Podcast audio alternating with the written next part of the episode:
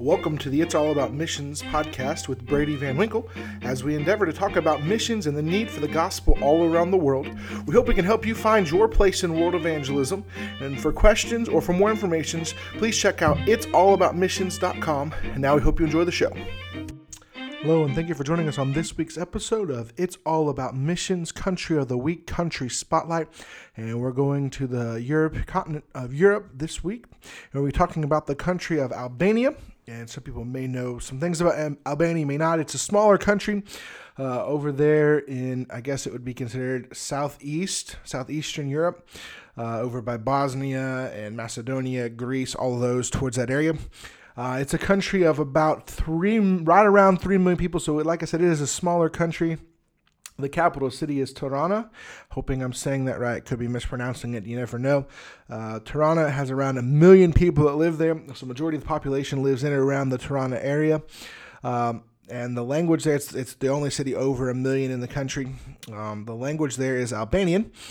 And Albania actually has been around for quite a while. It was formed, though, it reformed after the Ottoman Empire. It's part of the Ottoman Empire. And so Islam took great roots there during the Ottoman Empire. And then out of that, it grew after the fall of the Ottoman Empire after World War One, it became its own country. It separated, became Albania.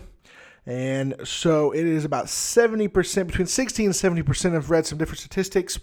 Uh, the official document, and it's, it's old from 2011, it said that around 60%, but then I read many other articles that said that the real number should be around 70%. So between 60 and 70% of the population would be considered Muslim. Around 15 to 20% would be considered between Catholicism and Orthodoxy.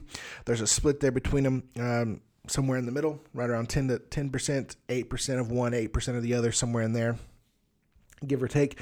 Uh, the numbers are a little fishy, or not fishy, but a little bit different because it's been a while since they've actually had any kind of survey done there. But you know, Albania is a country in need of the gospel. The language they speak there, if you believe it or not, is Albanian. And you know what I find really unique, one of the things that I love that when I was reading about the religion there is that there is freedom of religion in the country, meaning that you don't have to be Muslim. You have the freedom to religion, or you have the freedom to worship as you please, which is a, is great in a Muslim majority country. You don't find those in all Muslim majority countries, but it's exciting that Albania has this open door because that means that you could go there and you could take the gospel, you could start churches, you could plant churches, you could see them reach with the gospel. And we need to pray this week for the country of Albania. And yes, you say it's only a small country, and yes, it is a small country, but it doesn't mean that the three main people there, most of them are lost and on their way to hell and they need the gospel. Most of them probably have never heard the true gospel one time. And some have probably never even heard the name of Christ mentioned as the one who died for their sins. And we need to pray for the country of Albania. Let's join in praying this week for Albania and pray for those that may be laboring there. I don't know if anybody laboring there. Maybe you do. Uh, pray for those that you know or, or that we may not know that are there laboring, that God will give them boldness, that God will give them fruit for their labors, that God will give them men to train, that they can send out and plant churches with these men. Let's pray for the Albanian pastors that might be there in Albania, that God will give them boldness to preach the gospel and to raise their congregations and lead them in the right direction. Let's also pray for the Albanian Christians that God will give them boldness to share the gospel with their their, their neighbors, their friends, their coworkers, and share with them that Jesus is the way, the truth, and the life.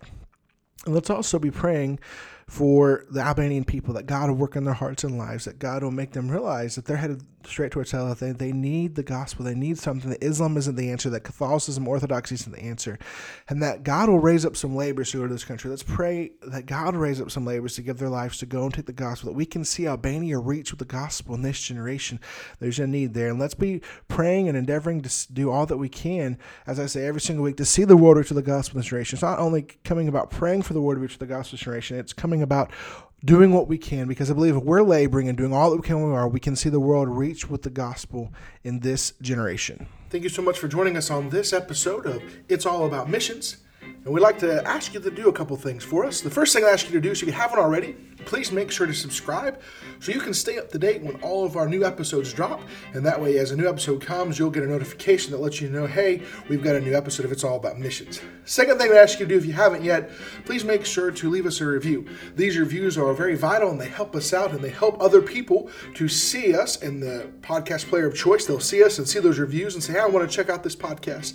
And lastly, one other thing I'd like you to do, why don't you share us with a friend, a family member, somebody you know, and say, hey, why don't you go over and check out It's All About Missions? That, that'll help us grow our audience, help people to know more about It's All About Missions. And guess what? It'll help more people get involved in reaching the world with the gospel. I want to challenge you to know that the Bible, it's all about missions. And as a Christian, your life should be all about missions. And what are you going to do to impact the world with the gospel in this generation?